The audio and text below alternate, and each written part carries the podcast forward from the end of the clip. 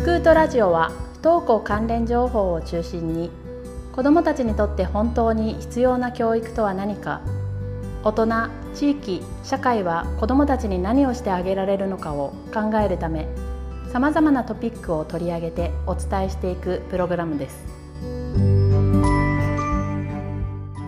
いやあのー、引きこもりあの私たちは不登校の支援をしてますけど引きこもりってなるとまたちょっとこう分からない部分が多くて逆になんかちょっとその辺の質問をしたいんですけど、うん、なんかないですか？何それ。急に乱暴に。いや私もいっぱいありますけどちょちょっと今考えてる途中なので先に言ってもらっていいですか？俺その質問を今あなたから聞いたんですけど。いやあのうん。ね、不登校っていうか、うん、家に出ないっていうのはその引きこもりとのその境目みたいなところとか、うん、こうなっちゃうと結構ずっと引きこもっていってしまうだろうな私たちがこう見ててあこのままだと多分引きこもりになってしまいそうな感じがするみたいななんかそんなこうあの、うん、そんなこう感覚になる時があってね。うん。なんていうか本当に人と関わらない関わることが好き。でもあえてそれを選んでる人もいますよね。引きこもるというか人との遮断する、うん、本当の意味でそうってしたい人もいるが本当はしたくないけどそうなっていってしまうっていう人もいると思うんですよね。うん、何が聞きたかった？なんかやっぱ親としてはその学校に行けてない時期っていうのはまあなんとか受け入れきれるかなっていうのはあるんですよ。ごめんなさい。ストレートに言いますけど、うん、学校に行かなくてもなんとかなるじゃないですか、うん、ただやっぱり親は年取っていって、いずれ死んでしまうんですけどやっぱりこう自立して仕事について自分の生活をしてもらうためにはやっぱりこう外に社会に出て社会の一員としてって思うんですけどだからそこ引きこもってしまった時にすごくもし私だったらすごい焦るかなって思うんですけどなんかそこら辺がちょっと不登校とは違うかなって思います。不登校になった時の気持ちは想像できるけど引きこもりにもし我が子がなった時には私はどういうふうに対応するんだろうっていうのはまだわからないです。うん、うん。大きな違いありますか？属してるかしてないかですね。僕は不登校と引きこもりは言語的なその定義外からの定義による言言語だと思ってるので、うん、不登校は学校に在籍してないと起こりえないことだから、うん、在籍してれば不登校だし、うん、全く所属がないってなれば、まあ、引きこもりになるのかなっていうくらいですね。なので,、えっと、で引きこもりの定義って基本的にはその在籍していても当てはまるので、要はこの子は引きこもりそうだなっていう不登校の子は、まあ、引きこもりかもしれないですね、はい、定義だけで言えば。定義。文科省と厚労省の定義、ね、なのであんまりこう、はい、だからなんか不登校どうやって脱出したんですかって言われる時は高校を辞めたら不登校ではなくなりましたっていうはい、はい、そうかそうね、うん、高校に所属してる状態で行ってないから不登校なので、うん、高校じゃなくて不登校じゃない。そうですね、うん、そうね。なので、まあ、所属があると、うん仮に行ってなくてもつながりの可能性というのは残りますよね。だけど所属がなくなった時にやっぱりどことどうつながることができるのかということそのものがまず難しくなる。どこに相談していいかわからないとかどうすればこの状況を出していけるのかわからないっていうところが、まあ、より手探りになってしまうのはちょっとこう不登校とは違う。ところなのかな、教育委員会とか学校とか相談できますっていうところとは違うかなっていう感じですね。そうですねその、うん。ままだ不登校だとねその一定程度こうこういうふうな関わり方とか支援のパターンみたいなのがなん。となく想像できるけど、うん、親としてはねそこがなくなった時にじゃあこの子どういうふうに、うん、そのもう一回社会的な接続を結び直すかっていうふうなところは少し難しくなりますね。うん、確かに、うん、その引きこもりって言ってもその、外に出る人はいるんですよ。そうですね。家の中にずっといるってわけではなくて、社会的な関係が切れてる状態がやっぱり引きこもりというふうな形になって、それが定義の中にあるえー、とちゃんと見てないあります、うん。ですね。なので、多くのそのメディアのイメージが、うん、なんかずっと家にいて、うん、なんかあの 部屋にこもっているのが引きこもりだっていうふうにイメージがあまりにも先行しすぎてますけど、うん、やっぱ見ないといけないのは社会的にその子が家族以外のところとの接続があるかどうかっていうところがポイントなんで、うん、だからそこはね、家にいるわけじゃないんですよずっと。うんうん。うん。あでも世間一般のイメージはやっぱねそんなイメージかもしれない。ですね。そうなんですだからうちの子は家から出てるから引きこもりじゃないんですっていう、はっきり言われるお母さんいらっしゃいますよね、まあ、引きこもりっていうだけで福祉サービスが受けれるわけではないので、まあ、そこをこう周囲が定義づけする意味っていうのはちょっとまだ僕も理解ができてないんですけど例えばその多様な学びのあの法律なんかができる、できてる時とかにはやっぱり不登校という定義がやっぱりどうしてもなされる必要があるので、まあ、引きこもり不登校から10年とか15年ぐらい遅れてるんですよね、あの不登校の方が早い動きが。引きこもりはちょっとそこからは10年ぐらい遅れて進んでるので、まあ、いずれもしかしたら引きこもりを対象にしたその制度っていうのがもっと今よりもしっかりとできた時にはその定義っていうのが必要になるのかもしれないなっていうぐらいで。今はあんまり、まあ、そうですね。不登校って大体文科省じゃないですか。文科省ですね、はい、これは厚労省。はい。全然違いますね、具体的にどういう引きこもり支援っていうのがあるんですかね？具体的にですか？はい。ああえー、っと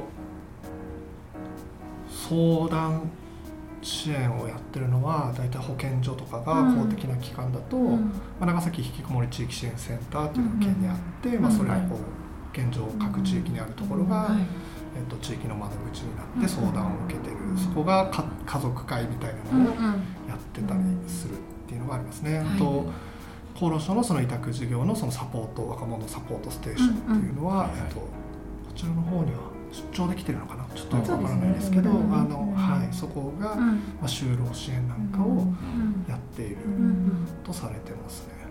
まあでもそんぐらいじゃないですかね、基本的に。は。宮本さんがされてるでしょ？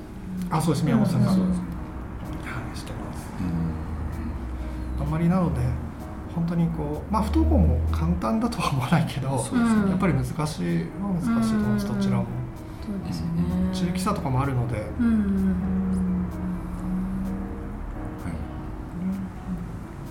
実際にねどんなふうに支援してどんなふうに、うんうん。ね、本当は本当はお聞きしたいですけどね。ああ、僕がですか。そうそう。あ僕はその公的なベースには先生載ってないので、うん本当に、えっと、保護者の方とお話しして、うん、保護者から本人に確認を取ってもらってフートイという人間がいて、うん、引きこもり支援をしてて、訪問1回いくらでやってくれるという話が通ってそれで会ってみるってなったら OK になったらその時家に行って。なんか一緒に過ごすっていう感じです、大体1回3時間とか4時間とか長かったら5時間ぐらい何かを一緒に過ごす大体、えっと、僕は今34なんですけど基本的に年下のもう相談しか来ないのであの僕よりは年齢下の人と関わってるんですけどこうやってこう本当にリビングでこう正面向かって2時間3時間お話しして帰る時もあれば、なんだろう外にキャッチボールしに行ったりとか、カラオケ一緒に行ったりとか、そういうことをする時もあります。買い物行ったりとか車で行ってですね、家で一緒にゲームしたりとか、そういうのが多いです本当に何かこう一緒にその時間をただ過ごすっていうことを意識してるので、だからもう最初に保護者の方には最近はもう相談が来るたびに来るたびっていうかそんなに来るもんでもないんですけど、あの僕が言ってもその引きこもりの状態は変わらないですけどいいですかみたいな感じで言って、まあ、それでもいい場合に訪問させてもらうというか。そうでないとそのいつあなたが来てもいつまでも引きこもりじゃなくならないじゃないですかってなるとちょっと困るので、あの帰っても引きこもりという状態は別に解決しませんよっていう話はしてます。ただ一緒に行って過ごすっていう感じですね。でも保護者の人にとってみればねその外部の方とこうやってお話をする文化学校を見るだけでもなんかね違うかもしれないですね、ね、お母さんたちも安心するというか、うん、まあ、もちろんその当事者もそうだと思うけど、うん、そうかもしれない。ですねそうね。だからさっきね言われてた相手を簡単に変えようとは思わないっていうスタンスが逆にいいのかなって思って、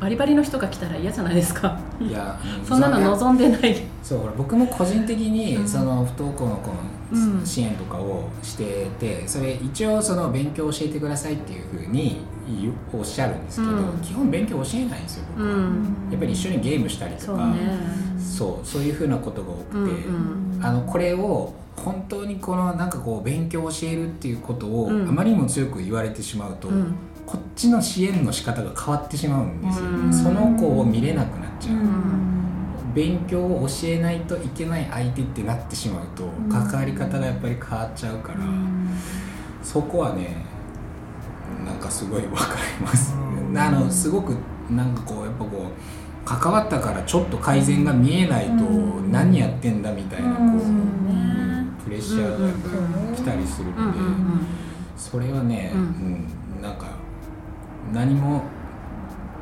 特にその子に大きな変化が俺とあったからといって、うん。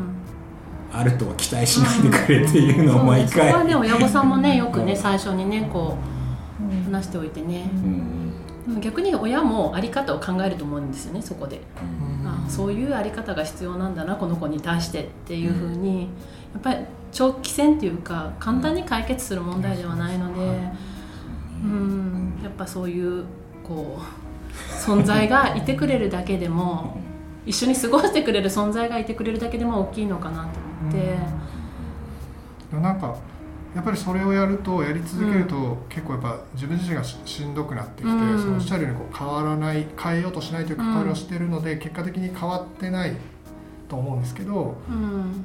変わってないのになんでいくんだろうとか、うんそれをやる意味ってあるのかなっていうことがこう次自分の中に生まれてくるので、うん。その後僕自身の調子がこうすごく悪くなって、だからそこのバランスを自分の中ですごく取っていかないといけないっていうのはすごく大変でずっとそこがやっぱり個人にしても、まあ、団体で何かするにしても子ども青年と関わる時もずっと課題ですね。変えようとしない関わりが大事だっていうことと同時になんかそれを変えれてない自分うん。相手を助けられていない自分っていうのを常に自分の中で引き受けながらやっていかないといけないとも常に思ってるので。なのでこういうこう皆さんにこうお話聞いてもらえる機会とかうん「いや本当ですやってるのきっと親の方喜んでます」とか言われるとすごく救われるんですよね。自分ではそういうふうに思えない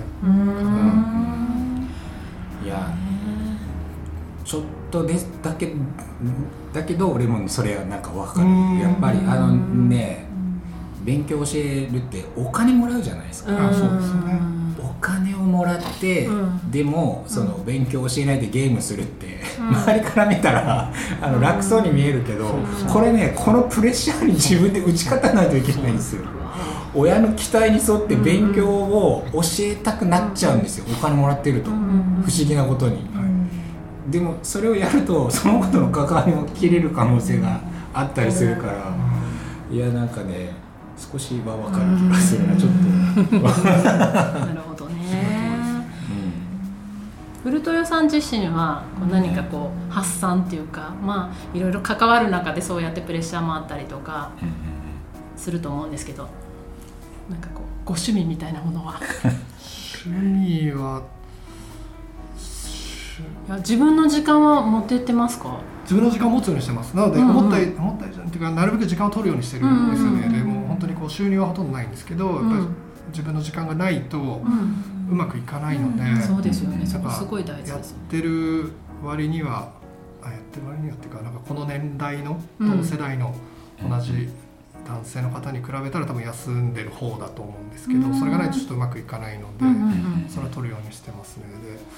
でしてうんなんかストレスがたまるとなんかずっとこうスナック菓子を山ほどこう食べるというか。ああわかります。わ わかります。一日になんだろうなもうひどい時は毎日、うん深夜の2時ぐらいに100なんか150グラムぐらいをちょっとこう取る摂取するんですね。摂取ポテチとかですか？あそうポテチカルビーとか小池屋のポテトチップスがもう好きなので、うんちなみに何味が僕はカラムーチョが一番好きなんですけどそんな遅くに刺激物を。ニンニク臭くなったりするので、うん次の日子供なんか相談が入ってたりする。なんか休みの前の日とかだとそれをこういっぱい食べたりとかしそうか。てなんかはい、うん考えたくなんかまあ皆さんもそうだと思うんですけど、はい。なんかこうし僕は皆さんがやられてる仕事ってこうその場で子供と関わった時って完結することではなくて、うん。ずーっとなんか頭の中でこそううですぐるぐる動いてるじゃないですか、はいあの時の言葉どうだったのかなとか、うんあの後どうだったのかなとか次来たらどうしようかなとか。これをなんとか止めないとなんかこう休むにならないんですよね。なんでなんかこう本当になんか漫画読みながらお菓子食べながらうん。飲み物飲みながらとかでこうそれをこう考える幅をどんどんこうスペースを狭くしていかないと。うん調子悪い時はもう常に動いてしまってるので。うん。で僕の方こそ聞きたいですね皆さんの発散方法。というかあ。ね前々回ね何？あのほらのマルトリートメントの回でそのあたりをこう話をねしていただきましたけどうんやっぱり親自身もあのこう脳を癒すことが必要だって言って私が開いた女子会つまり海賊会をはい。内海さんは承認していただきましたけど あの女子会という名目でわーって集まってわーって飲んで食べてそこで発散して、まあ、それが、うん。まあ、親自身の脳に対してもすごくいいんだっていうふうにおっしゃっていただいてそこで救われて私この間また2回目の海賊会をね観光してしまったんですけど、そう。だからそういうなんか自分なりの対処法っていうか。うん。話すのはでもすごくいいですよね。話すもうこれだけでもね。うん。いや本当に救われます。うんうんうん。話すのはすごくいいなと思いますね。私でよければ。な何のアピール？それは。僕も結僕もね結構ねスナック菓子と漫画とかはねよくやってまああ何か。すごい似てるかもしれない。私も、はい。うん、夜コーヒーとあれしてあとはもうねよくわかんないドラマをとにかく見続ける。ああはいはいはいはいもう何にも考えなくていいじゃないですか。そうそうそうそうその時間すごい大事ですよね。っていうので夜寝てで寝落ちするぐらいまで見てためあのと撮りためたビデオをね、はいはい。うん、ほんでカッて寝るっていう、うん。寝るのもね本当にいいなと思いますへねー皆さんそれぞれね。ずっとそこのとこ何年間かそうですね。ん近頃、うん、もうしし近頃よしこれを本に変えようかなとはなんとなく今思ってますけど。本？本。いろんな本をね。ああなるほど。本を読むというこそうとですそうそうそうねなるほど。はいはいはいちょっとエネルギー溜まったんで、うん。そうしようかなって思うぐらいやっぱねエネルギー、うん、そういう感じの時もう何年間かそうですね、うん。子供とか青年と関わるのはすごく楽しいし、うん。ありがたいんですけど結構やっぱ思った以上に消耗するなっていうのはなんか感じる時があるので、本当皆さんもそうだと思いますけど、ちなみにご結婚まあ、してないですね。あはい。独身ですね。独身です。いやこれからじゃあどんどん出会いを見つけて。出会いは、はい、もう必要はい。必要はないです。あのパートナーがいるので、ああーそうなんですね。はい、席は入れてないですけど。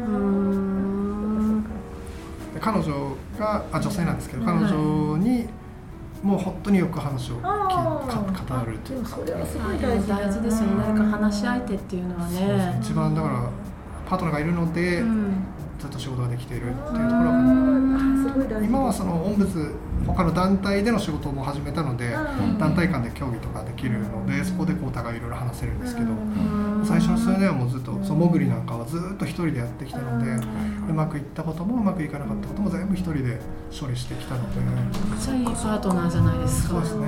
パートナーの助言全然私聞かないかもしれない。パートナーの話